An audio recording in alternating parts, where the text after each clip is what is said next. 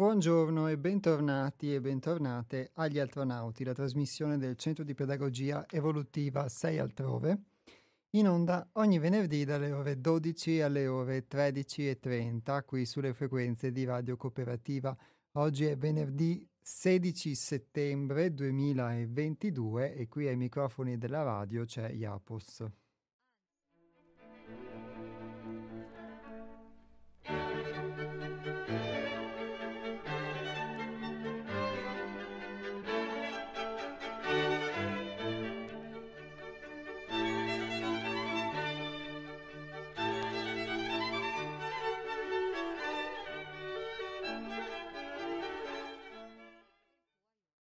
In apertura della puntata di oggi vi ricordo i contatti del nostro centro di pedagogia evolutiva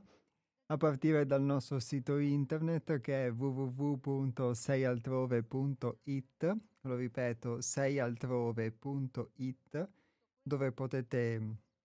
trovare i testi delle nostre rubriche e anche del, il riferimento al blog dove pubblichiamo i pensieri settimanali per chi volesse iscriversi, eh, la possibilità quindi di ricevere uno spunto di riflessione eh, via email la domenica mattina mm, come spunto di contemplazione per la settimana e anche mh, mm, diversi ebook uh, gratuiti che si possono scaricare in PDF oltre che i nostri libri e molto altro ancora.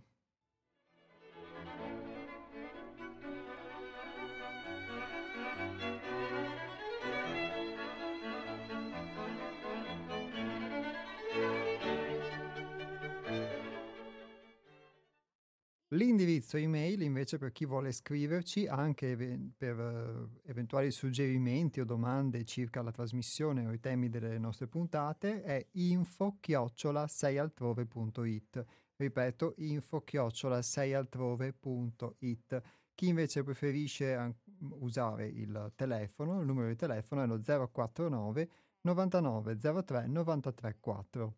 Ripeto 049 99 03 93 4.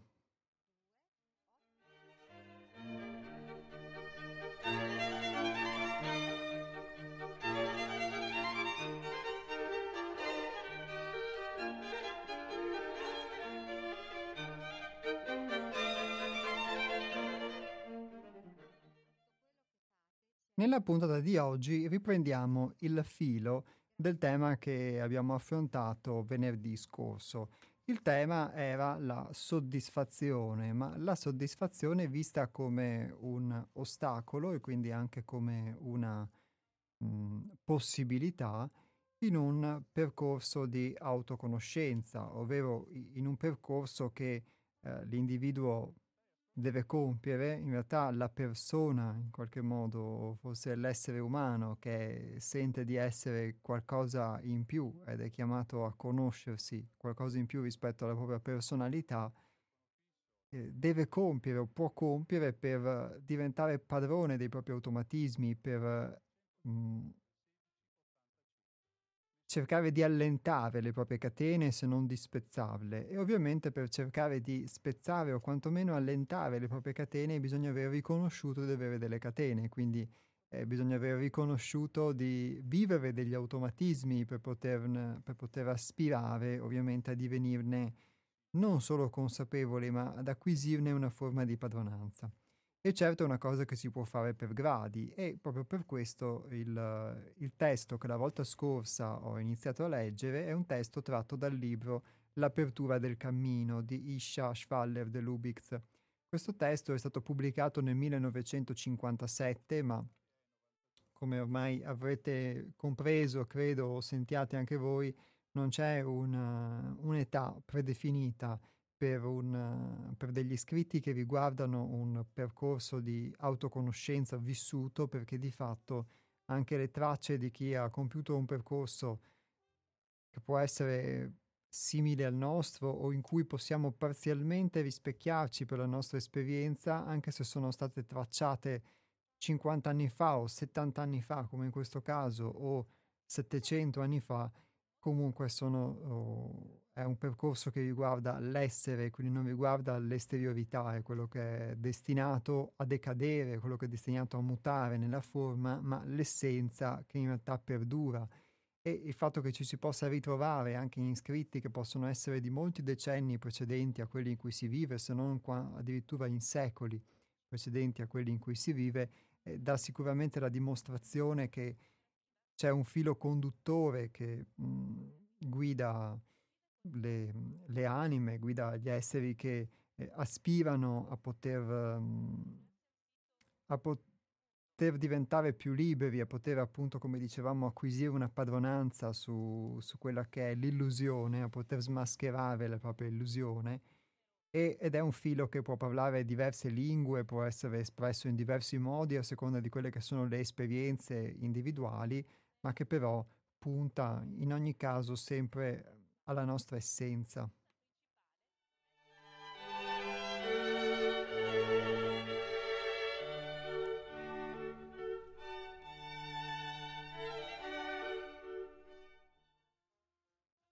E dunque, come vi dicevo, il testo che ho iniziato a leggere, che, di cui proseguiamo la lettura nella puntata di oggi, è stato scritto quindi da chi ha vissuto in prima, esperi- in prima persona e quindi per propria esperienza quello di cui si parla e dunque per questo eh, pur presentandosi come può sembrare come un saggio, ma di fatto eh, non è un testo morto, anzi è un testo molto, molto vivo. E um, parlavamo della soddisfazione, ma anche ovviamente dell'insoddisfazione come una forma di ostacolo, per quanto qui, eh, come vedremo, eh, l'ostacolo nel percorso di, di autoconoscenza, di, mh, mm, possiamo dire di acquisizione di questa padronanza, anche se ovviamente è un po' limitato, però dobbiamo pur usare delle parole, e ehm, è più la soddisfazione in effetti ad essere un ostacolo talvolta nella conoscenza di sé che non l'insoddisfazione, che invece viene vista qui come un pungolo, come uno stimolo che ci può stimolare eh, a conoscerci anche sempre più e meglio.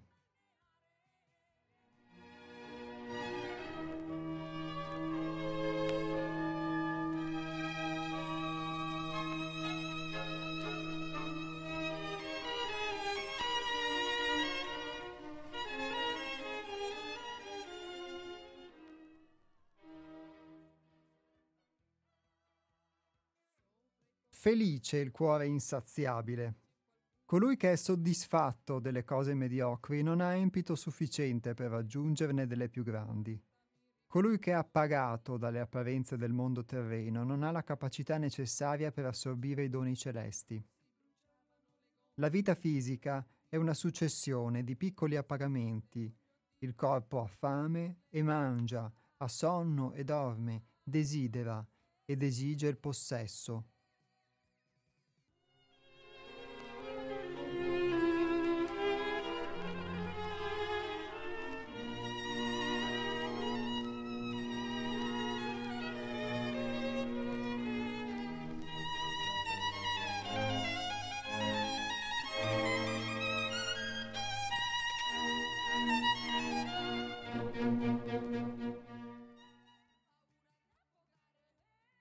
Ciò che è prodotto da una separazione richiama l'appagamento di una completezza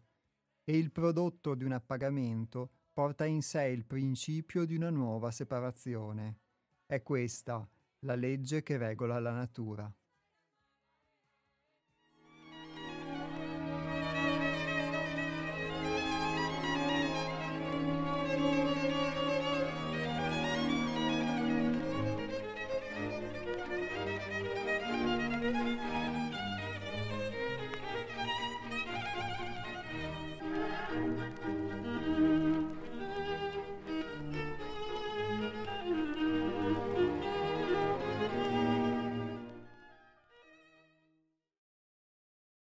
Queste righe sono le righe che vi ho riletto e che abbiamo letto e commentato insieme eh, nella puntata di venerdì scorso. E qui mh, mm, la nostra autrice, Isha Schwaller de Lubitz, inizia proprio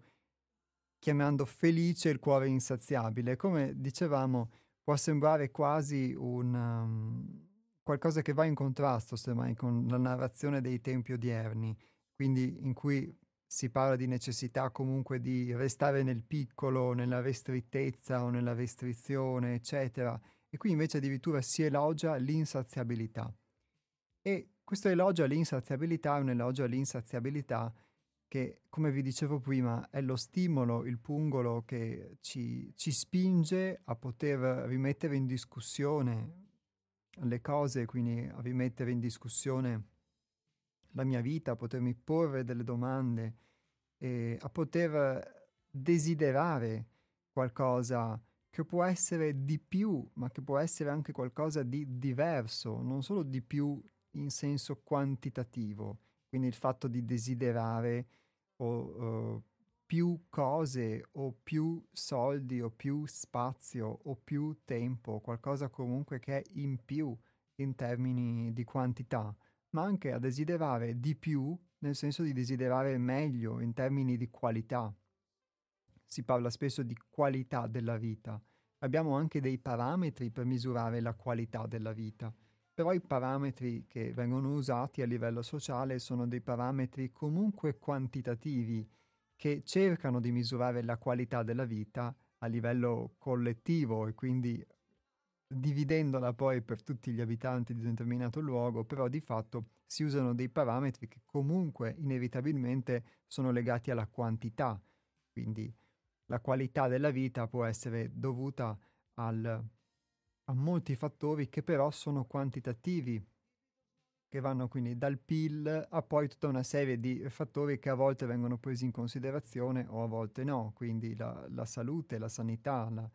la, l'inquinamento ambientale, la longevità, tutte cose che però ovviamente come molti di voi credo comprenderanno non sono di per sé indice di, di una qualità, per cui anche una sanità che funziona non è indice di una salute delle persone, come una longevità non è indice ovviamente di salute o di, o, o di buona vita, nella, nella ricchezza della qualità della vita che si conduce. Quindi sono dei parametri quantitativi comunque, quindi ci sforziamo però rimaniamo sempre in questo mondo della quantità. Qui invece si parla di qualità e quindi di un miglioramento della propria vita in termini qualitativi che quindi non dipende tanto dalla forma, ma dipende dal fatto di poter essere eh, vittima di un'illusione inconsapevole, di essere... Mm, di vivere in un'illusione che scambiamo per realtà oppure di toccare con mano la realtà, anche quando è una realtà che può non farmi piacere, ma il fatto di toccarla con mano dà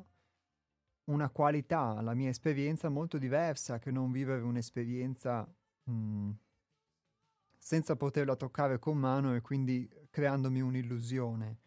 mettendo un velo su questa esperienza. Quindi una vita che possa essere reale,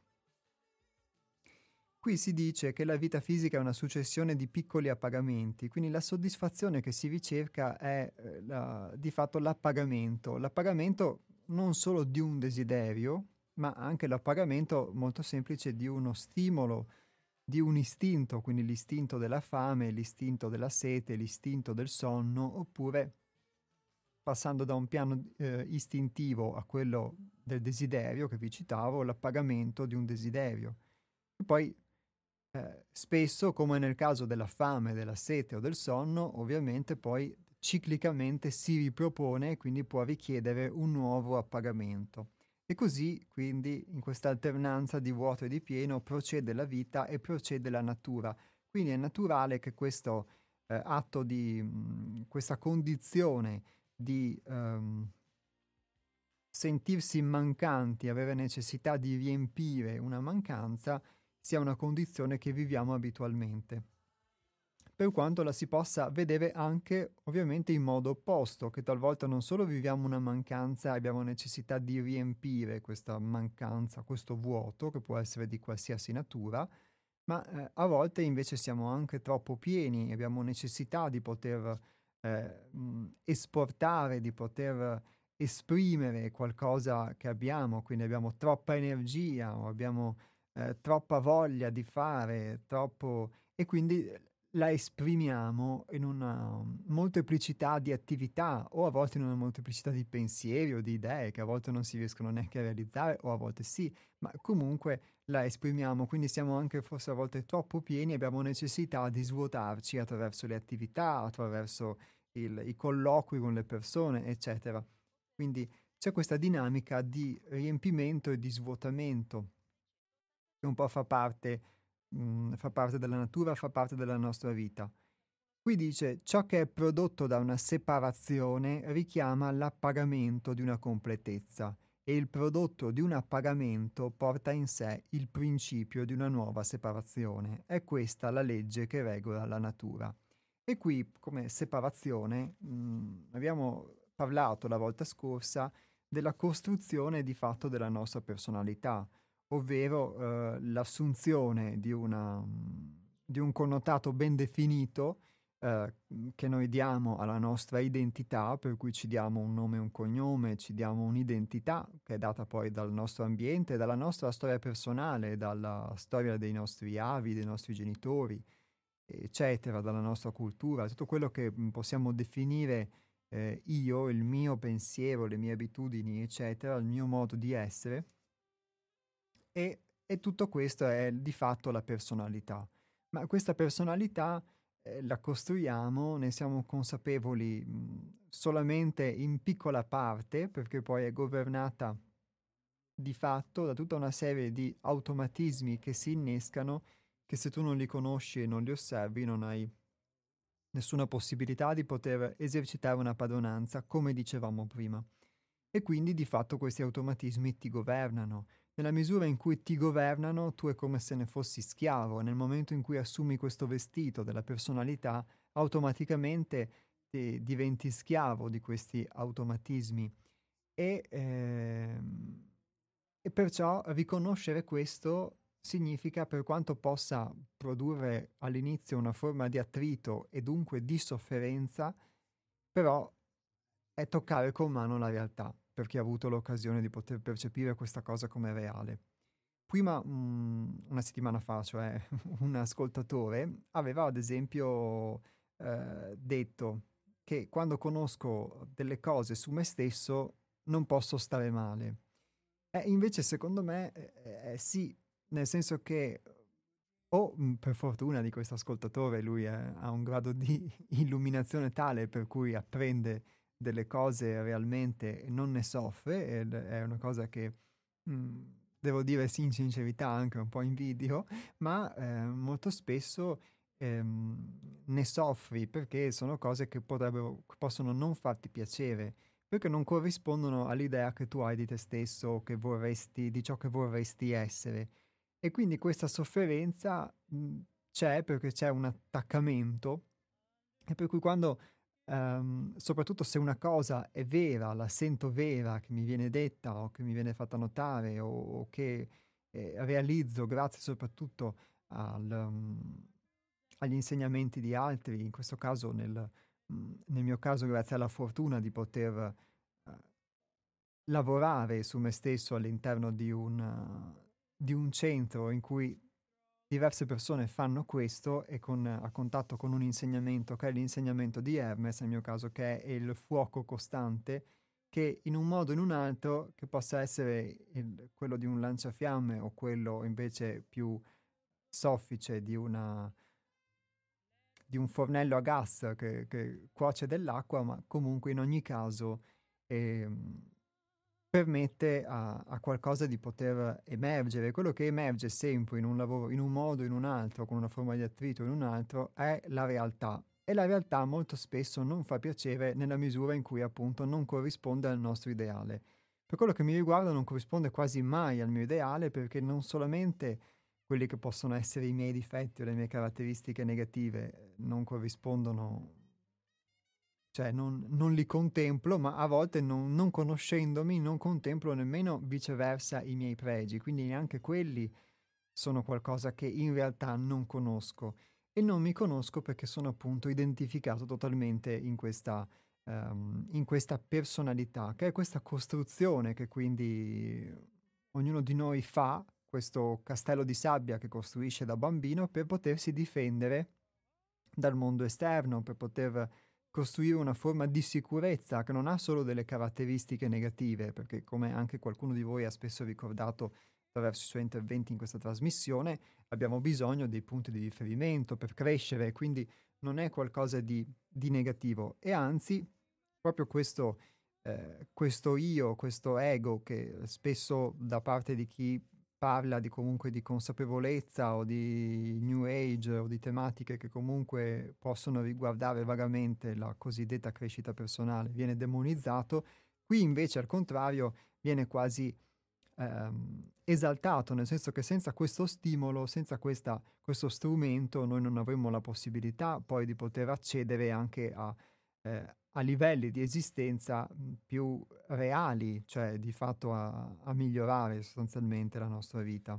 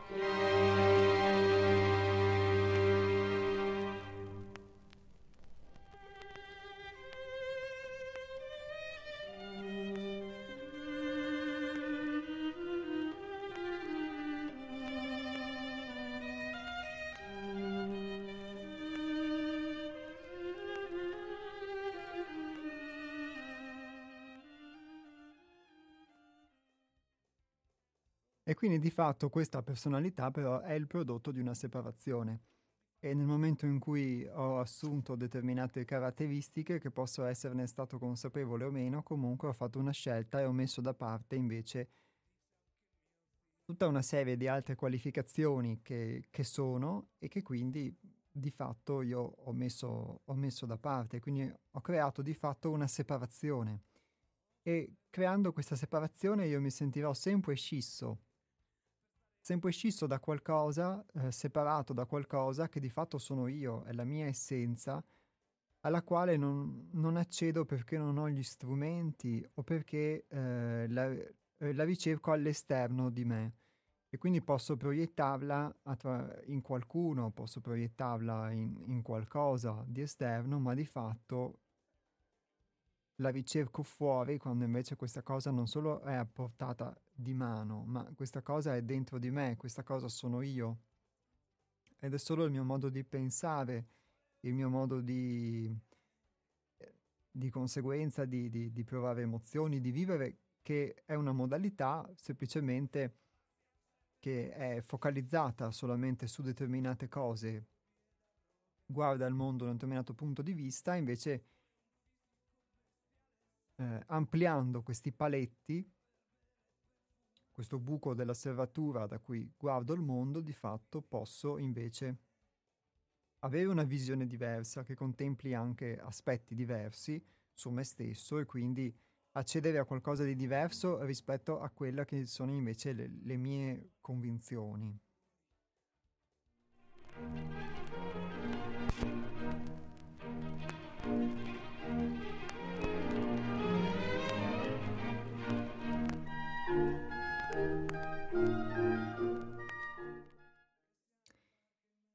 Dunque, con, mhmm, con, con questa precisazione, eh, rispondo nuovamente ad una domanda che infatti proprio nella puntata scorsa uno di voi mi aveva, mi aveva posto, cioè in, in merito al, allo strappo, alla frattura che, che viene a crearsi eh, e che sembra essere proprio questa frattura che crea una forma di infelicità di fondo molto spesso sul, nella nostra condizione terrena di essere umani mortali, per cui siamo sempre spinti a ricercare qualcos'altro, siamo, è come se non fossimo mai contenti.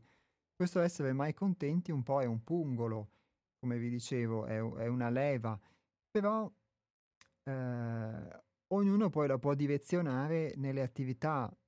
mondane, nelle attività del mondo o nella ricerca di una completezza attraverso eh, i rapporti personali, attraverso mh, le azioni, attraverso comunque mh, gli oggetti, l'appagamento dei desideri, oppure invece al, um, al contrario in una ricerca di, di sé, di fatto, che più che ricercare, più che ricercare sé, forse è l'aspetto di poter eh, vedere, mh, vedere realmente le cose. E quindi questa è la frattura che si viene a creare tra di fatto la mia essenza e la personalità.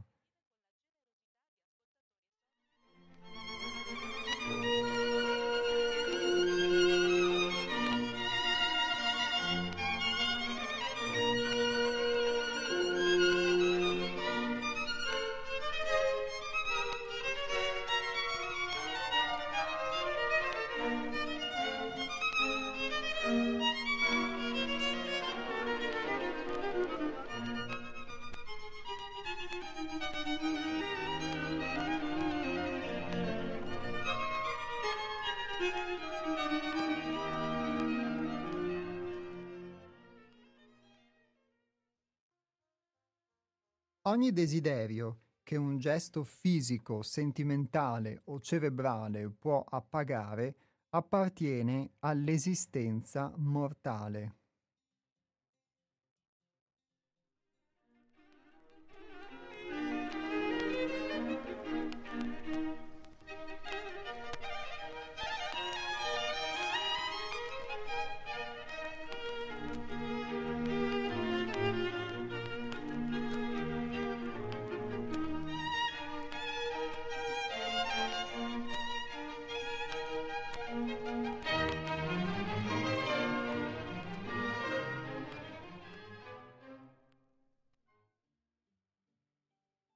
Quindi qui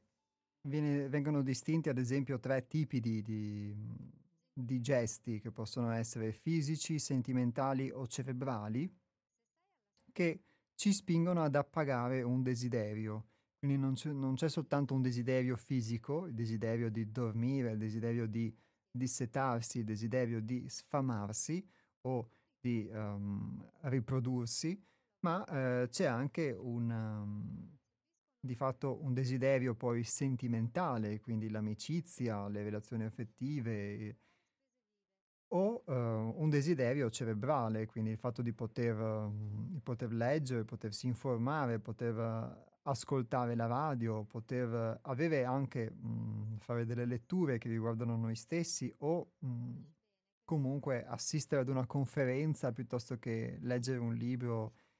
ehm, diciamo, eccetera. Sono tutte forme comunque che possono, che sono forme di desiderio e quindi già qui vediamo che il desiderio è mh, mm, molto vario, diciamo, come mondo, ma qualsiasi desiderio appartiene all'esistenza mortale. Un desiderio però che noi possiamo appagare, quindi il fatto che io possa avere fame e possa mangiare, il fatto che io possa avere sete e dissetarmi, che possa eh, desiderare di stare con una persona, passare il tempo con una persona e poterlo fare o che possa desiderare di fatto di avere un nutrimento di tipo intellettuale e possa nutrirmi intellettualmente di ciò di cui desidero nutrirmi, tutto questo appartiene però alla nostra esistenza mortale,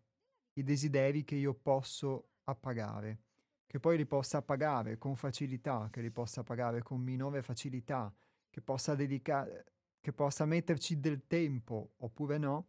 questo è un, ovviamente dipende da, dalla possibilità e dalla condizione che ognuno vive, però di fatto appartengono comunque alla nostra esistenza mortale. Cioè sono desideri che riguardano comunque, che, che sono sostanzialmente eh, fattibili o appagabili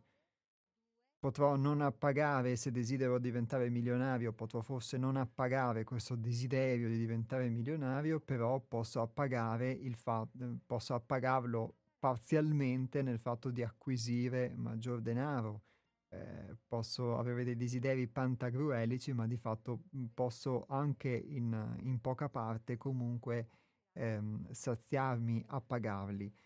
pagare questi desideri. Ma ci sono però anche altre forme di desideri, così io interpreto il testo, e quindi eh, che ehm, forse non possono essere appagati nello stesso modo no- nell'arco della nostra esistenza mortale.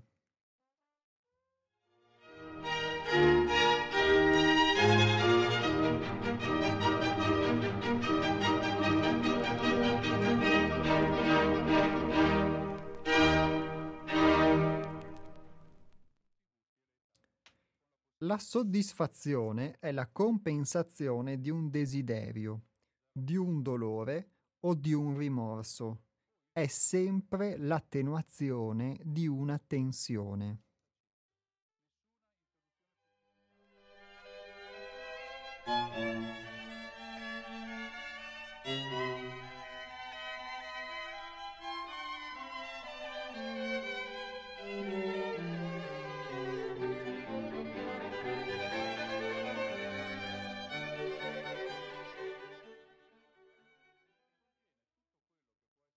E qui giungiamo dunque alla soddisfazione.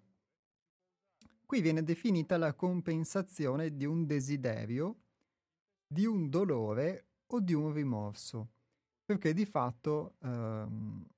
l'aspetto del desiderio l'abbiamo trattato e quindi sì, mi appago, essendo però un desiderio comunque mh, relativo al mondo sensibile o comunque fruibile nella vita quotidiana, e eh, c'è anche la soddisfazione come compensazione di un dolore o di un rimorso e quindi vivere delle forme di soddisfazione che compensano delle forme invece di dolore che posso aver vissuto per qualsiasi altro motivo, per cui non va a mh, mm, lenire forse del tutto il, il, dolore o non va ad evitare che l'evento, tra virgolette, negativo che per me ha causato dolore sia accaduto, però comunque un po' lo controbilancia. Stessa cosa per quanto riguarda un rimorso, quindi la soddisfazione è un po' come se fosse una um, una bilancia, diciamo, per cui va un po' a creare una forma di equilibrio, così lo leggo io, rispetto a quelli che possono essere anche i nostri dolori, i nostri rimorsi, quindi non solo ad appagare dei desideri, ma anche quindi a riequilibrare la nostra condizione um, emotiva sostanzialmente. E in ogni caso che appari un desiderio che compensi un dolore o un rimorso, in ogni caso va ad attenuare in noi va ad attenuare in me una tensione, perché nel momento in cui io provo dolore o nel momento in cui provo rimorso, eh, vivo una tensione perché mi capita qualcosa che è per me spiacevole o appunto doloroso che non avrei voluto, eh, che non avrei desiderato, o il rimorso di aver fatto qualcosa comunque che mh, mm, non avrei dovuto o voluto fare o anche il desiderio creano in me una forma di tensione. Se desidero qualcosa io sono teso finché non riesco a raggiungere qualcosa, quindi il fatto di poter avere fame e quindi essere sfamato. E quindi si attenua di fatto questa tensione, questa forma di attenuazione della tensione è appunto la soddisfazione.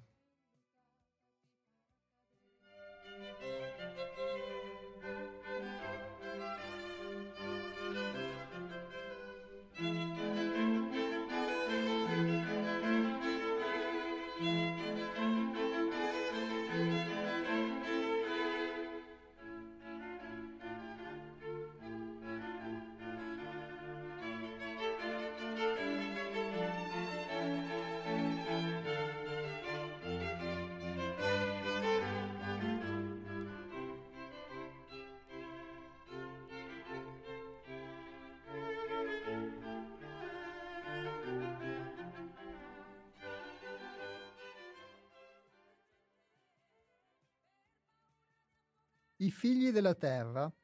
temono l'eccesso della tensione e vogliono la calma della soddisfazione.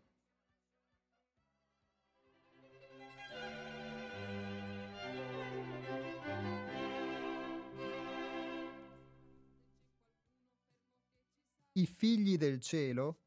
cercano questa tensione e rifiutano il surrogato, il piacere passeggero o la giustificazione che la potrebbe smorzare.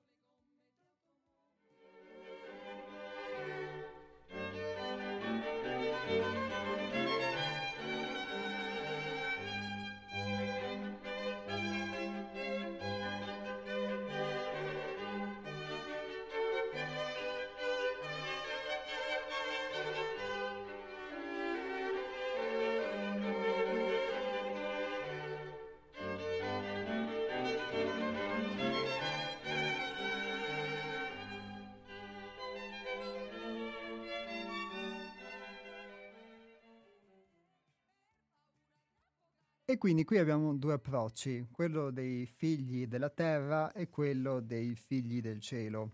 Quindi i figli della terra temono l'eccesso della tensione, di questa tensione che vi citavo poc'anzi, e vogliono la calma della soddisfazione, quindi il fatto di poter attraverso la soddisfazione placare questa tensione che possa essere appunto quella del desiderio, di un dolore o di un rimorso. Invece i figli del cielo questa tensione la cercano e rifiutano quello che la potrebbe smorzare, cioè il surrogato, qualcosa che eh, si sostituisce ma solamente in modo fittizio però a, mm, a, questa, a, a questa forma di appagamento che ricercano, il piacere passeggero, ovvero quel, quel buco che riempio però solamente provvisoriamente, che mi mi soddisfa per un po', però solamente per un po', perché dopo ricomincia questa tensione, ricomincia questa ricerca di altro. Oppure la giustificazione, per cui mh, mm, molto spesso eh, siamo portati, sono portato a trovare anche delle giustificazioni a una te- ad una tensione che vivo sempre come forma di, di, di surrogato, come forma comunque di cercare di mettere un, un coperchio sopra una pentola che comunque ehm, diciamo è in ebollizione, per cui in ogni caso eh, l'acqua che bolle uscirà lo stesso o addirittura a volte riuscirà a, a scoperchiarsi tanto è il fuoco che, che fa bollire l'acqua che è sotto la pentola. E quindi di fatto noi cerchiamo di appagare questa tensione, ma spesso non ci riusciamo. E proprio questa tensione, proprio il fatto di non riuscirci, è una caratteristica, dice Isha de Lubitz, dei figli del cielo, che quindi rifiutano di fatto un appagamento che è solo fittizio, e questa tensione di fatto è quella che li fa essere i figli del cielo, perché adesso invece scrive così.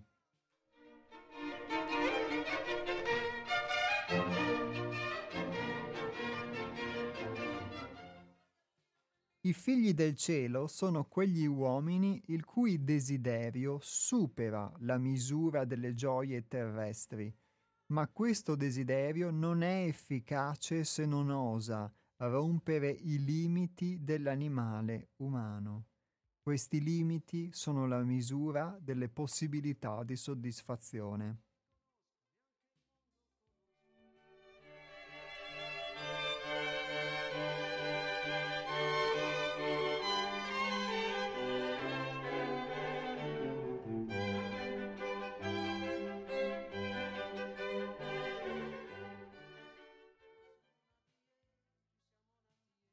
Quindi quegli uomini il cui desiderio supera la misura delle gioie terrestri, quindi il desiderio è talmente grande che comunque sai che non, puoi, non può essere soddisfatto da quella che può essere un appagamento provvisorio. Anzi, l'appagamento provvisorio è come se fosse un sedativo, per cui tu fossi in qualche modo ti sentissi sedato, però... Mh, mm, e quindi non ricerchi in realtà questa tua questa tua vera natura, questa essenza, ti plachi e ti calmi nella, in quella che può essere la tua personalità e i bisogni terreni. E, e va benissimo, è una condizione che qui non viene, uh, non, non viene indicata come negativa nel testo, viene fatta una distinzione. Ed è molto interessante secondo me perché mh, mhmm, è uno strumento in cui, con cui ci, uno strumento in più con cui ci si può um, osservare, con cui ci si può valutare, perché molto spesso di fatto eh, siamo spinti a qualcosa che non ci, a cui non diamo un nome, che ricerca, la, la, ricerca appunto per noi di essere soddisfatta e però non, forse non ci riesce a soddisfare del tutto, o forse sì, e nella misura in cui ci soddisfa del tutto, allora possiamo, ci sentiamo a posto con noi stessi, eccetera. Ma se non ci soddisfa, allora se il desiderio supera la misura delle gioie terrestri, allora di fatto è un buon segnale che si potrebbe essere dei figli del cielo, come, eh, si, come vengono chiamati qui, ma questo desiderio però non è efficace se non osa rompere i limiti dell'animale umano. E questi limiti sono la misura delle possibilità di soddisfazione. E rompere i limiti significa forzare di fatto quella che è quest- questa armatura che è la personalità. E la rottura dei limiti è quello che nel, a, contatto con l'insegnamento di Hermes nel gruppo è stata la costante in questi, in questi anni, lo sforzo del andare oltre i propri limiti, del potersi superare, lo sforzo di cui spesso abbiamo parlato anche nel corso delle nostre puntate, o il superamento, di fatto è proprio questo, il fatto di forzare la rottura dei limiti e non invece trattenersi entro i propri limiti, perché trattenersi entro i propri limiti in questo senso significa eh, bastarsi così e quindi essere soddisfatti, non desiderare quella, quelle gioie sostanzialmente non terrestri. E i limiti sicuramente eh, sono qualcosa di sicuro, sono qualcosa di certo, però eh, è certa anche nell'insicurezza, è certo, sei certo nel limite, sei certo molto spesso nel non affrontare le esperienze, nel non permetterti di fare cose che tu credi che non siano alla tua portata, invece scopri che non erano ehm, come tu pensavi, di non... Ehm, e quindi rimani sostanzialmente ehm, sempre quello che, che sei, senza sforzarti mai di fare qualcosa di diverso, di provare a essere diverso e di... E mi rendo conto che per questo mh, per qualsiasi limite, come per qualsiasi impresa eroica, eh, serve qualcuno comunque che possa essere per te un punto di riferimento, di, di sprono, altrimenti è ancora più difficile. E comunque questo desiderio non è efficace, quindi se non osa rompere questi limiti dell'animale umano, perché questi limiti dell'animale umano sono questi limiti che trattengono l'uomo di fatto in una condizione di animalità, sono la misura delle possibilità di soddisfazione.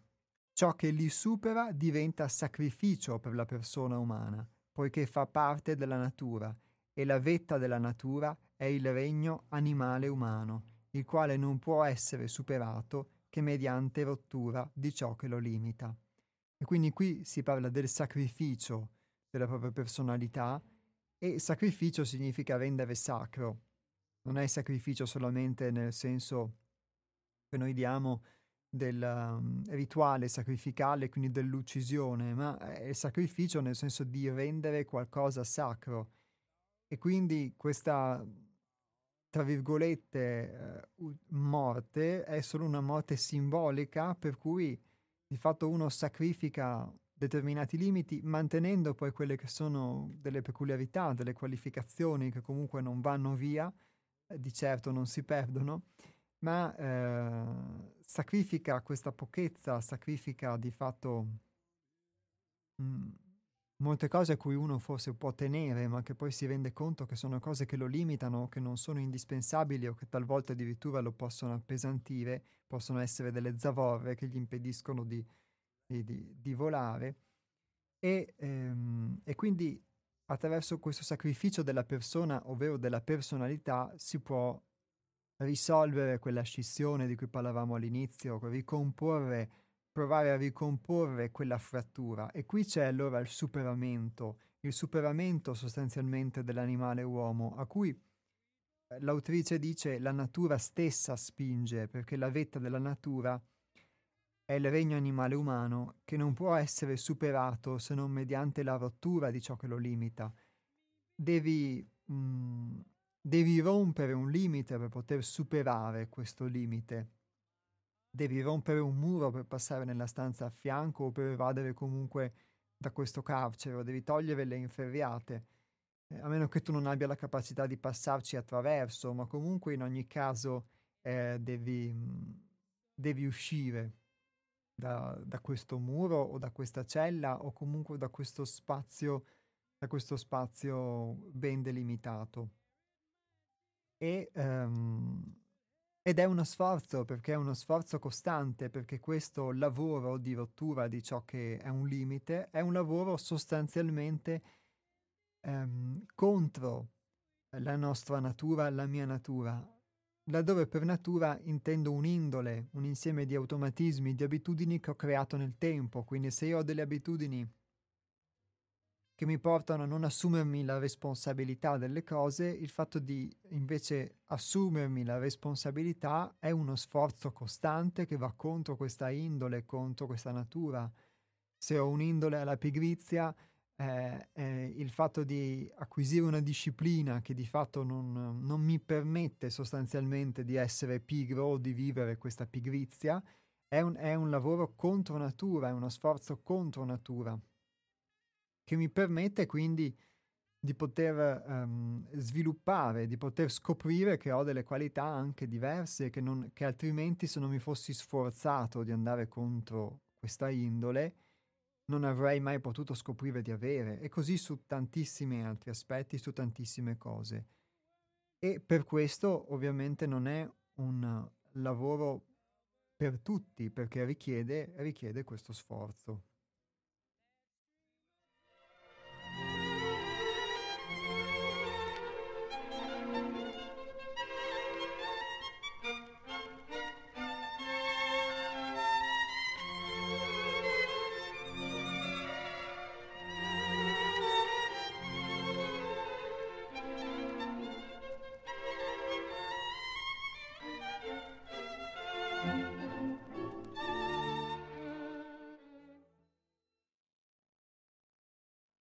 Bene, per il momento diciamo ho letto abbastanza, ho messo abbastanza carne sul fuoco, riagganciandomi alla, um, alla puntata precedente e proseguendo quindi questa lettura di oggi, tratta appunto dal libro L'apertura del cammino di Isha de Lubitz. Ora lascio spazio a voi, quindi se avete delle, delle domande da porre o delle, mh, mm, delle impressioni o volete raccontare delle esperienze che sono inerenti al, al tema che stiamo trattando oggi. Il numero di telefono per poter intervenire in diretta è lo 049 880 90 20. Ripeto 049 880 90 20. Invece il numero degli sms è il 345 18 91 68 5. Ripeto 345 18 91 68 5.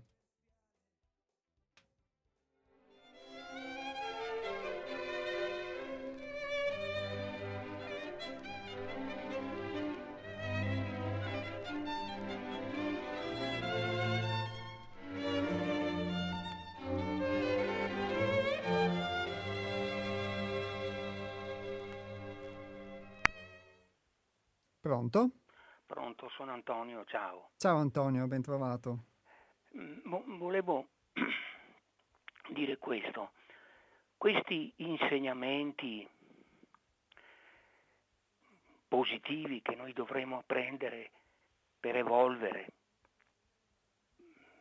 mm, non fermandosi alla superficialità, alla superficie, al procedere per superficie, perché lo sai che alcuni dicono che nella vita d'oggi è necessario procedere per superficie e che se solo i radicati si può andare in, profi- in profondità, una vita veloce, una vita che punta all'utile al risultato a far, a far scale. Quindi eh, la superficialità, andare in superficie e la, e le abitudini, i meccanismi, l'uomo macchina, che l'uomo non è macchina, perché il fatto stesso del desiderio e dell'istinto di vita va oltre, quindi, ma diciamo quando uno si siede sulla sedia delle abitudini, del già detto, già fatto, in qualche modo muore, in qualche modo muore su se stesso. Ecco. Tutti allora questi insegnamenti positivi, questo sforzo nel dare un, un obiettivo all'essere umano, no? Poi quando si scontra con la sconfitta, la sconfitta della morte, oppure la caduta degli ideali, oppure che tutto quello che ha fatto poi re- resta con un pugno di mosche in mano, verrebbe a pensare a, a che, all'assurdo de, dell'esistenza, ma la nostra vita non è, sembra un assurdo, sembra che non si approda, non si, alla fin fine, dopo tutto sto fare, tutto sto brigare, eccetera, alla fin fine qual è il senso della nostra vita allora? Non è che sia una fatica, la fatica di Sisifo, questo di fare un sacco di cose, di fare cose grandi, cose eccezionali, pensa ai progressi della tecnica, pensa a quello addirittura il principio di indeterminazione che seguo spesso Rai Scienza e, ed è un, un, continuo apprendere, stare stupefatto per le, per le conoscenze della, della, della, scienza, della tecnica. Sì, tutto, tutto questa, queste cose poi si scontrano con la vita è un assurdo. Ecco, e questo è il, il, il, il problema che, che, che, sento io. Detto, se mi posso permettere il lusso di sollevare questo problema perché ho già soddisfatto i cosi elementari, cioè la, la, il mangiare, l'abitare e il vestire, i bisogni fondamentali delle leggi e della necessità, li ho già soddisfatti. Naturalmente se fossi preso invece dai problemi di come vivere è, è un altro... È un, è un, e in una fase di, di, di, di, pausa uno si chiede, ma, ma sta, sta, sta, questo dono che mi hanno dato i genitori, che è la vita, ma qual è il senso? Ecco, ciao. Ciao Antonio, ciao. grazie mille.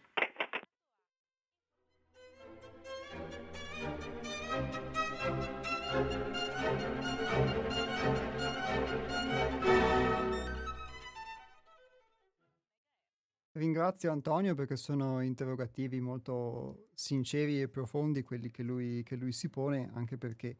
mh, mm, posso immaginare che avendo attraversato comunque un'esperienza, un'esperienza di vita, poi siano per lui, e questo lo, lo si percepisce, qualcosa di, di, molto sentito, soprattutto questa assurdità che lui, che lui cita o il fatto di poter aver compiuto molti sforzi sia a livello personale che poi a livello collettivo per poi trovarsi, fron- trovarsi con un pugno di mosche in mano o di fronte ad una apparente assurdità. Secondo me però, eh, questa ovviamente è la mia opinione, ma ci possono essere due piani, perché c'è sicuramente un piano collettivo, un piano di, di, di piano intendo di vedere la realtà, Mm, c'è sicuramente un, un, piano collettivo che è quello a cui ognuno di noi direttamente o indirettamente partecipa, che è quello del mondo, e per cui Antonio dice noi abbiamo fatto tutti questi progressi nella scienza, nella tecnica, ma alla fine per cosa? Cioè, alla fine sostanzialmente ci troviamo comunque in mano con un pugno di mosca, oppure sappiamo tante cose, però poi alla fine di fatto e alla fine di fatto molte dinamiche che si vivono nel mondo, pensiamo alle guerre, pensiamo al sistema economico, sono dinamiche che poi di fatto sono quasi eh, cavernicole o medievali, per cui si scontrano con quello che apparentemente sembra un mondo molto eh, sviluppato, erudito, progressista, eccetera. E quindi in questo senso mi rendo conto che sembra quasi che tutto il progresso, tutta la storia dell'umanità volta comunque ad uno sforzo di miglioramento per raggiungere degli obiettivi, eccetera, di fatto poi ehm, po- possa essere vana o vanificarsi in, con poco, come dice Antonio. Però dall'altro lato c'è anche, però, e questo forse è un altro piano, il nostro piano personale. E su questo piano personale, per quella che è la mia esperienza, ovviamente che non è Mhmm, è è sicuramente, più relativa, più breve, mhmm, nella durata anche rispetto a quella di di Antonio, però, ehm, non non c'è solamente un non non sento solamente un ehm, di rimanere con un pugno di mosche in mano. Credo che il lo sforzo, in questo caso nel caso specifico, per superare eh, i limiti, anche nella, mh, nella peggiore delle ipotesi che poi la, questo animale umano, comunque questa natura animale poi prevalesse, ma comunque da qualcosa, da, da qualche parte mi ha portato, comunque questo sforzo mi ha permesso in, in questi anni di superare dei limiti, di acquisire di scoprire dei modi di pensare, di fare, di essere diversi, di acquisire del... Um, um, di imitare e quindi acquisire delle modalità di, di comportamento diverse. E in ogni caso quindi questi anni di lavoro mh, mm, hanno prodotto in me un mutamento. Non sento di poter dire che questo sforzo resto, dopo questo sforzo resto con un pugno di mosche in mano. Quantunque possa, potessi un giorno cadere nell'abisso più profondo, però sento che questo sforzo è stato un lavoro che è un po' come in ogni caso mh, mhmm, tanto o poco che sia, è come uno che alla fine, uh, nella normalità di tutti i giorni, lavora e, e raccimola qualcosa. Può aver raccimolato poco o può aver raccimolato molto, ma comunque qualcosa alla fine ha raccimolato. E anche qualora quello che ha raccimolato dovesse, dovessero rubarglielo, dovessero, dovesse perderlo, dovesse disperderlo, comunque in ogni caso ha fatto una serie di esperienze che poi gli rimarranno e, no, e, quel, e questa cosa non gliela potrà togliere nessuno perché avranno influito nel suo modo di comportarsi, nel suo modo di essere. Quindi secondo me non c'è, non c'è niente per cui, da, per quello che riguarda me come singola persona che aspira ad essere qualcosa di più rispetto a una persona, cioè a poter essere un individuo, ma comunque che sono una persona, mh, mm, non c'è qualcosa che mi possa essere tolto uh, rispetto a, allo sforzo fatto. Quindi c'è un piano, secondo me, perso- c'è un piano individuale e questo piano va, an- va, forse al di là di quelle che possono essere le condizioni collettive, quindi anche se l'umanità sembra andare in una certa direzione, sempre ovviamente dipende da come la guardiamo, comunque il mondo in una determinata direzione che può essere quella che dice Antonio, quella del, dell'assurdo,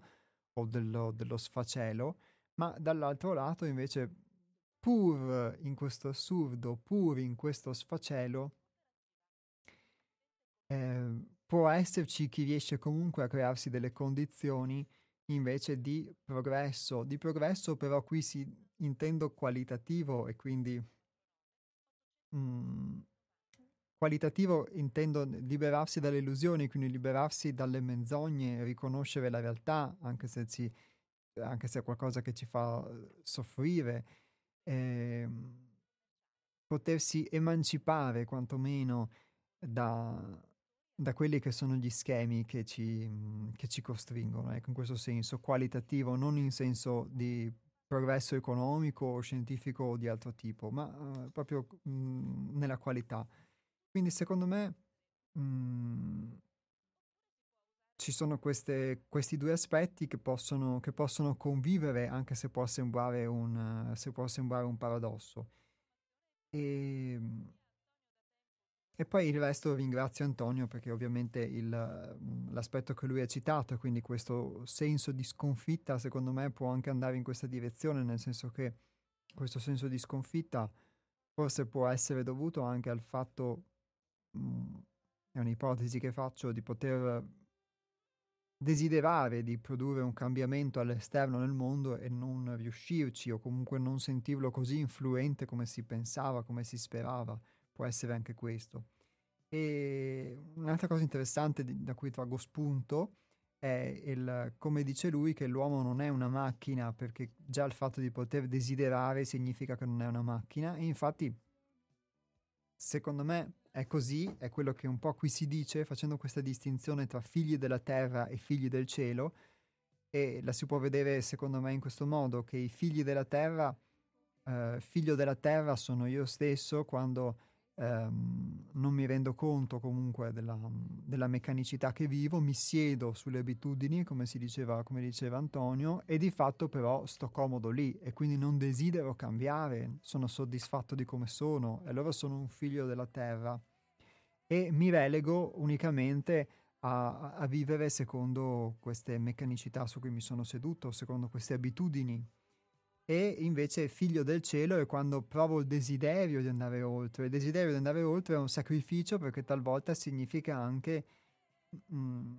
significa appunto poter andare contro natura perché seguire la mia tendenza, la mia natura è la cosa più facile, la cosa più semplice e quando invece scelgo di fare qualcosa che è opposto che allora di fatto creo attrito e, e talvolta mi conosco di più.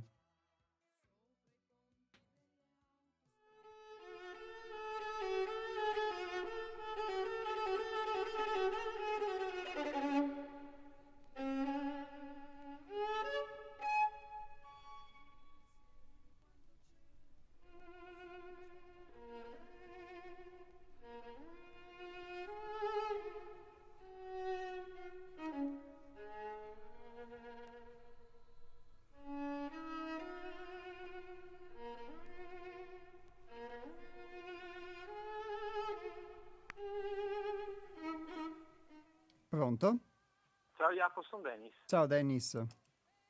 Posso parlare? Sì, sì, sei in diretta. Allora, eh, eh, intanto saluto a te, quelli che ascoltano. Eh, um, tempo fa ho letto un libro di un, di un filosofo francese che si chiama Georges Bataille a proposito del desiderio. E, um, io dico questo, eh, l'uomo naturalmente lavora per vivere e poi per cosa vive. Secondo questo George Bataille eh, eh, il desiderio è, quello che ci, è come un miraggio, è quello che ci fa camminare, che ci fa andare avanti e serve a farci fare un qualcosa che è indispensabile per, per, eh, per la nostra continuazione della vita, cioè lo scaricare energia. Parlo per esempio del desiderio sessuale, per essere espliciti, no? Eh, l'uomo incamera energia attraverso il sole, attraverso il cibo e questa energia poi la deve scaricare naturalmente, se no si accumula e come hai detto anche tu prima, accumulare non serve a niente. E secondo eh, questo, questo filosofo la sessualità, fare l'amore, è uno scarico di energia e, ehm, quindi il desiderio, il desiderio, è un qualcosa di connaturato con l'uomo, non è un qualcosa di, di, uh, di mm, messo per aria o di, di, di qualcosa di irraggiungibile, è un qualcosa che è nella natura dell'uomo. A proposito della, del fatto che del fatto che ho sentito prima dire che, che, l'uomo in qualche maniera ricade nella sua animalità. L'uomo è un animale, non può, non può eh, elevarsi a un, di, a un, livello superiore di quello che è la sua animalità. Non siamo dei, se esistono gli dei, se esistono gli dei. Noi comunque non siamo degli dei. E quindi, ripeto, il desiderio è un qualcosa che non è un qualcosa di, di sublime, è qualcosa di molto terreno. c'era un, un, un, altro filosofo, un certo Mircea Eliade, il massimo studioso delle religioni, che disse le, tutte le religioni monoteiste, tutte le, le religioni monoteiste, dissacrando la terra, cioè dicendo della terra voi uomini siete, siete, figli di Dio, potete fare quello che volete della terra, potete costruire ponti, deviare fiumi, abbattere eh, alberi, uccidere animali, tanto questo vi è concesso, perché il sacro non è sulla terra ma il sacro è in alto. Ecco, tutto questo eh, ha un limite, questo è un, è un, grande limite, cioè il fatto che non si può dissacrare completamente la terra, arriva a un certo punto che, che il Dio incarnato, cioè il danaro, perché tutto, quanto, tutto questo discorso che ho fatto prima è fatto in funzione di far scendere dal cielo quel Dio incarnato che è il danaro, il denaro non si può mangiare. E questo è il limite, il limite eh, invalicabile di questo sistema. E, ehm, non, non, non, mi viene in mente altro da dirti. Ti saluto e buona giornata. Grazie Dennis, Ciao, grazie. buona giornata a te.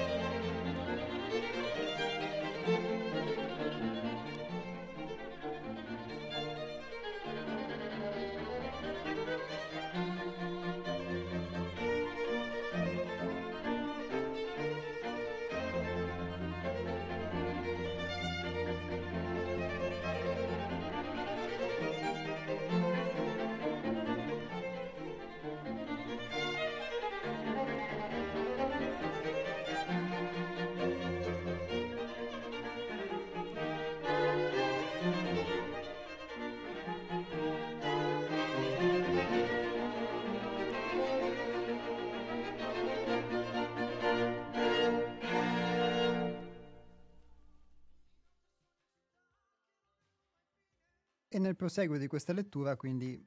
affrontiamo questo argomento che comunque è stato toccato di superamento della condizione di, di animalità. E infatti Isha de Lubitz scrive così.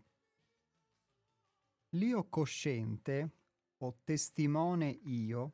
può subito far partecipare l'essere umano allo stato inferiore del regno sovrumano, grazie alla padronanza sul suo automa.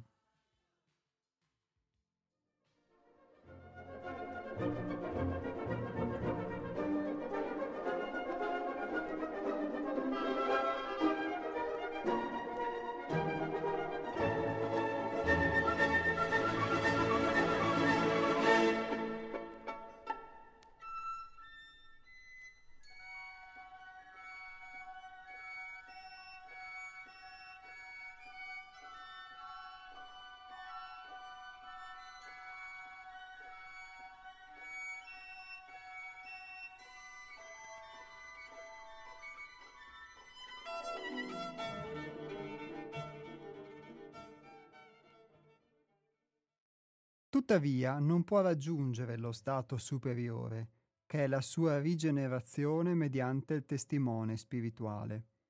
finché si fa limitare dalla più, sfun- dalla più funesta delle soddisfazioni, la soddisfazione di se stesso.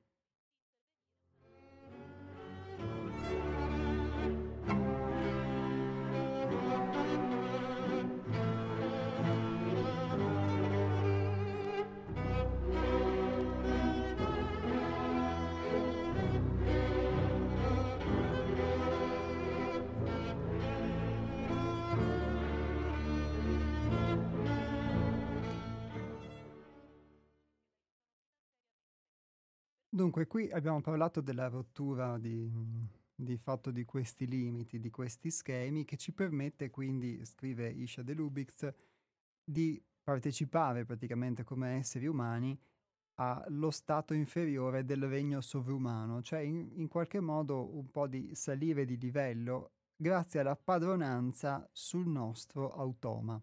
Quindi la padronanza su questo scheletro, anche lo scheletro delle abitudini, lo scheletro della giornata, come, come dice sempre Antonio, ma eh, anche la padronanza su quella componente istintiva che ovviamente citava Dennis, che è sicuramente la nostra, la nostra parte creativa, questa che ci fa anche ehm, scaricare energia, ma si tratta poi eh, ovviamente di, mh, mm, nel caso che ad esempio forse Dennis, Dennis citava, di, di, poter usare questa, mh, mm, questa forma di allentamento della tensione, questa forma creativa, per cui di scaricare questa tensione, però in un modo che non sia un modo però prettamente istintivo, ma che possa mh, mm, essere portato su altri piani di creazione, quindi anche quello che lui citava sicuramente non è solamente forse il caso, non è solamente il, il caso del desiderio sessuale, ma può essere anche l'aspetto creativo di avere tanta tensione che si accumula e quindi attraverso la creatività riusciamo comunque a, ad esprimerla o comunque attraverso anche il fare delle cose riusciamo a poterla ehm, a poterla esprimere di fatto questa tensione e quindi poi a, in virtù della qualità poi che esprimiamo, quindi possiamo farlo in un determinato modo oppure no, possiamo essere vittima, possiamo essere ehm, pilotati di fatto da, queste, da questi stimoli oppure possiamo, possiamo esercitare una forma di padronanza, qui si dice. E questa forma di padronanza è una padronanza rispetto al nostro automa, quindi è indubbio che può essere mh, negativo per qualcuno essere definito un automa, eh, la propria personalità un automa, ma di fatto per quanto lo sia stato per me per anni comunque abbastanza un, una forma di sofferenza o di fastidio o comunque di, mh, che non mi andava giù, ma di fatto poi ho dovuto vedere che è così. E eh, però c'è la possibilità di poter acquisire una padronanza su questo automa, non è che uno ha un automa e basta, c'è anche la possibilità qui di acquisire una padronanza. E qui ci dice Isha de Lubitz che in,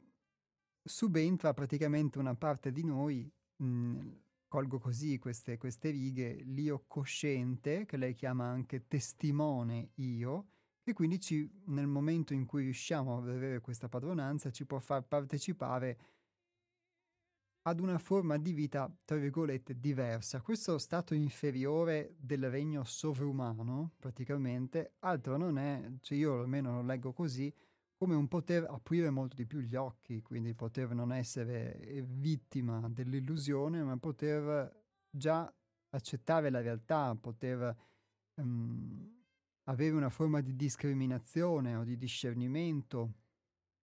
su determinati atteggiamenti, su determinate reazioni e poterla esercitare quindi ci permette di acquisire padronanza su questo automatismo. Tuttavia, anche questa padronanza in realtà è un, sicuramente una forma di emancipazione, però non può raggiungere lo stato superiore, che è la sua rigenerazione mediante il testimone spirituale,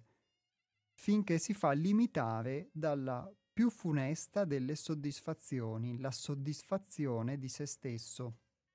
Quindi puoi acquisire una forma di padronanza, ma questa cosa resta lì per quanto sia un progresso che mm, comunque è il frutto di sforzi, è il frutto di sacrifici, è il frutto comunque di una volontà, ma di fatto scrivere a The Lubix, ovviamente io questa cosa mh, mm, eh, la riporto, ma mh, mm, non è un qualcosa che io ho sperimentato, questa di cui vi sto parlando ora.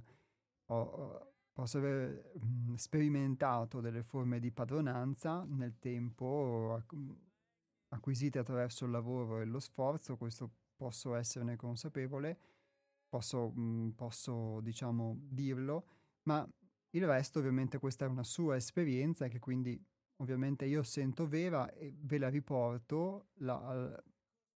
però non, non, è qualcosa che ho sperimentato direttamente, quindi è corretto insomma eh, dirlo. Qui la, si parla di una rigenerazione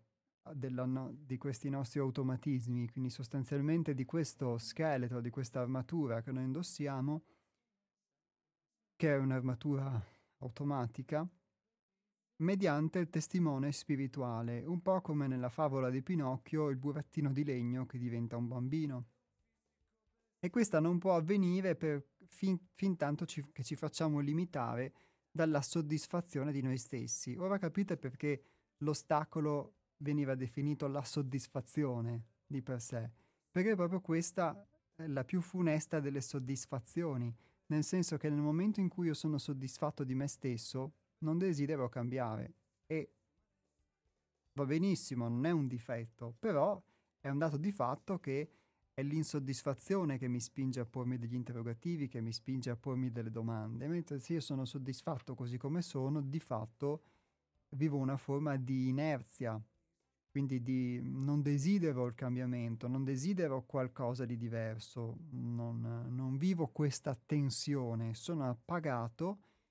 e, e di fatto sono appagato così.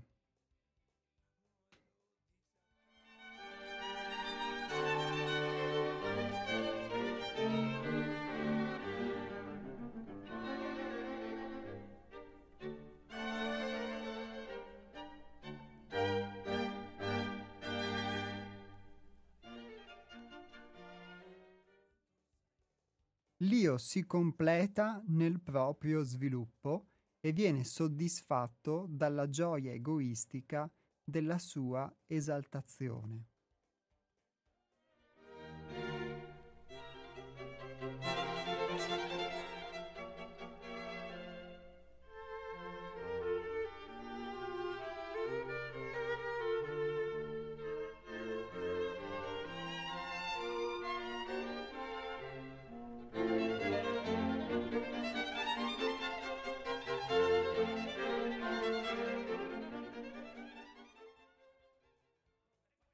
E quindi di fatto la, in sostanza ce la raccontiamo, nel senso che ci andiamo bene così come siamo e pur avendo fatto comunque delle esperienze ci, ci completiamo sostanzialmente nel nostro sviluppo, nel senso che ci appaghiamo, io lo leggo così, um, ci lasciamo, uh, appaghiamo le, le tensioni, ci la, eh, accettiamo di essere figli della terra unicamente e quindi di fatto um, al massimo possiamo vedere esaltato il nostro io, esaltato il nostro io sia nella misura in cui io posso esaltarlo e quindi avere una personalità attiva e quindi mettermi in mostra, sia nell'atto in cui invece ho una personalità di tipo diverso e quindi più passiva, che cerca più di nascondersi o che preferisce essere vittima del mondo piuttosto che carnefice, comunque di fatto vengo esaltato, mh, mm, mi esalto del, nel provare praticamente una forma di gioia egoistica, tra virgolette, di essere così come sono, punto e basta. Questa frase si può leggere secondo me in senso anche contrario, ovvero che si completa nel proprio sviluppo quando di fatto supera la propria, la, questa propria autosoddisfazione e quindi la gioia egoistica della propria esaltazione diventa qualcosa di diverso, non solo un egoismo, tra virgolette, che ci fa accumulare, che ci fa rimanere così come siamo, ma un egoismo che invece ci spinge a poter desiderare, a poter desiderare il superamento, come diceva Dennis, anche il miraggio nel deserto, che pur essendo un miraggio, però è comunque qualcosa che ti spinge a muoverti,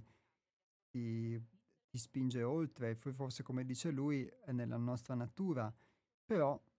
mh, mm, credo che sia spesso nella nostra natura anche forse al,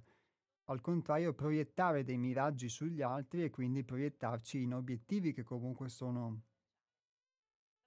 sono, sono esterni, purtroppo proiettare dei miraggi su una persona, su una situazione, su qualcosa e poi arrabbiarci o deluderci o intristirci quando non accade mh, mm, quello che noi speravamo o, com- o, quando quella persona non è come noi avevamo pensato che dovesse essere, ad esempio. Quindi anche questi forse sono dei miraggi che a volte noi proiettiamo all'esterno sicuramente ci, ci fanno fare esperienza, però allo stesso tempo, diciamo, mh, mm, eh, proiettiamo forse noi stessi. Comunque questa era un'interpretazione. E eh, la soddisfazione di me stesso è una cosa che io per molto tempo ho provato e non, non me ne rendevo conto, per cui di fatto non desideravo realmente cambiare. E come vi ho spesso detto, io ero convinto che bastasse la lettura, bastasse l'informazione, bastasse avere delle erudizioni per poter um, di fatto cambiare o addirittura essere consapevoli, come si diceva qualche puntata fa, quindi il, una, avere una forma di consapevolezza, ma di fatto la consapevolezza è solo un grado, un grado anche forse molto intellettuale, che però non ti porta da nessuna parte perché non, non sperimenti mai le cose, non, non, le vivi, è un piano superficiale effettivamente, ma che resta solo tale e se non accedi a qualcosa di diverso, in questo caso non, non puoi superare dei limiti, se non senti dentro questa forma di insoddisfazione, non puoi essere eh, spinto a cambiare. Quindi vedi in te queste due nature di cui parla la nostra autrice Isha De Lubitz, di essere figlio della terra e figlio del cielo, quando c'è una parte di te che comunque mh, desidera, ehm, è tesa comunque a qualcosa di altro, qualcosa di diverso, e c'è una parte che invece eh, vuole rimanere a sedersi sulle abitudini e quindi a rimanere appagata di, di ciò che è così come è e basta. Ed è lì che quindi si crea questo lavoro, si crea questo sforzo, questo attrito che poi di fatto è, è tutto un attrito che, viene, che, serve a creare qualcosa, per usare la metafora che diceva, che diceva Dennis, quindi serve a creare quello che di fatto forgia sei tu, per quello credo che non, non Comunque, in ogni caso, forse non resti mai con un pugno di mosche, che possa essere poi in questa vita o in una vita successiva, se si crede anche nella reincarnazione, però non resti mai forse con un pugno di mosche.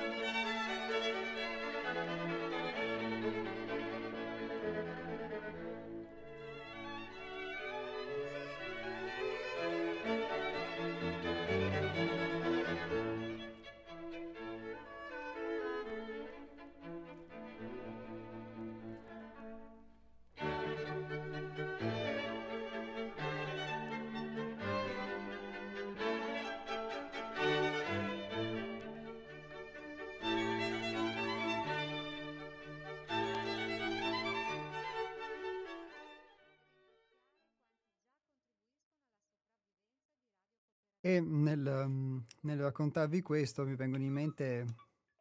beh, un'analogia che vi racconterò però dopo la telefonata. Pronto? Pronto, ciao Iavo. Ciao Nick. Sì. Eh, io non sono soddisfatto perché ho fatto l'elenco da 2000-3000 anni di tutti i filosofi, perché non andrà, andranno in fondo delle cose per chiarire? Soddisfazione, piacere, passioni, emozioni non vanno mai in fondo. Fatti una domanda, la parola capire, spero che rispondano. Per me è mai intimamente convinto, arriva quando arriviamo in terra qua. Quando siamo arrivati in terra, fare per avere, dare per ricevere, era già tutto fatto, perfetto e riservato solo per noi. Il corpo fisico ha finito la sua rivoluzione, evoluzione scusa, anche la terra tutto. E non ho avuto mai coraggio fare una domanda che manca questa cosa, solo per opera nostra. Allora, quando si tratta di accumulo di energie si tratta perché noi parliamo sempre spesso eh, l'uomo è vertebrato, non diciamo mai la scena seminale, accumulo di quell'energia che serve a tutto il corpo di essere distribuita. Cosa comportano gli organi, la bile? Mm? Cosa succede dopo? Mm? Depressione, dal piccolo nel grande, chi ha di meno, chi ha di più. Però il corpo gli dà i segnali, anche gli altri che siamo intorno capiamo e facciamo metafore, battute, no? eh, tutto qua, come mai succedono quelle cose? Depressione. Chiedi a tutti i medici della Terra da dove arriva la causa, prima causa di certe cose. Non viene depressione subito per o la malattia se eh, la malattia arriva, per che cosa? Fai una domanda al medico, di che cosa? Chi lo possiede? Chi ha bisogno? Chi lo possiede? E te la fanno copiare. E quando gli fai la terza domanda, la quarta, da dove l'hai copiata? E ti chiudono il microfono. Boom! allora volevo dire, le cose che hanno più importanza no? che li abbiamo trascurati dal secolo e abbiamo delegati altri. Siamo qua a 450 milioni. Eh? La prima lingua era di Liriani. Come mai l'uomo ha permesso dare un privato a proprio una pistola? Una pistola. Uguale denaro un anonimo. Quando ha bisogno di qualcosa, tu che sei bravo di amministrare proprio la moneta, hm? come mai? Perché non fanno un po' indagini? Ogni Stato, anche se non ha funzionato per le cause che li conosciamo, nel momento che abbiamo delegato, prima volta anche sotto un'altra pressione chiamati liberatori che hanno creato il loro conflitto per essere padroni. Perché la gente non parla?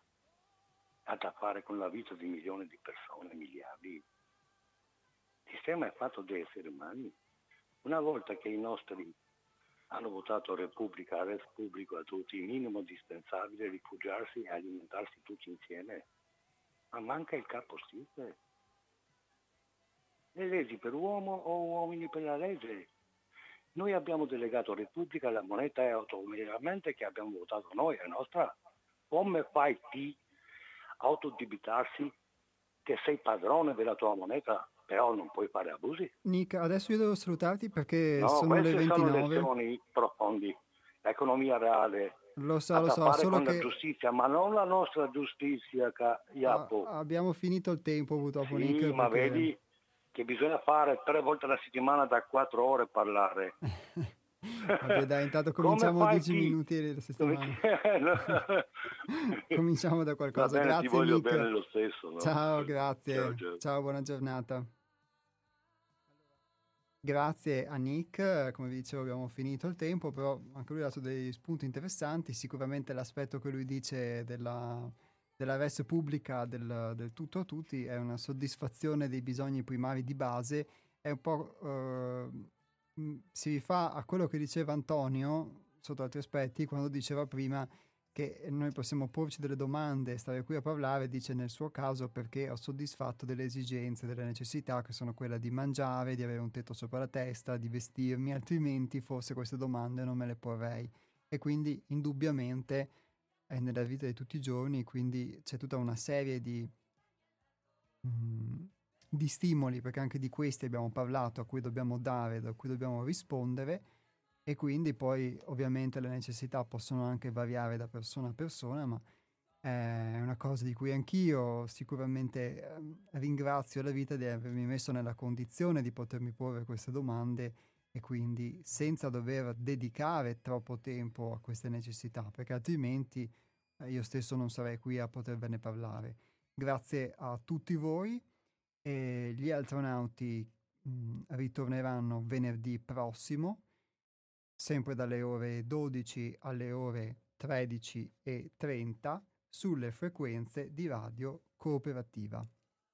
Un caro saluto a tutti voi e in chiusura vi leggo queste ultime righe del testo di oggi di Isha de Lubitz.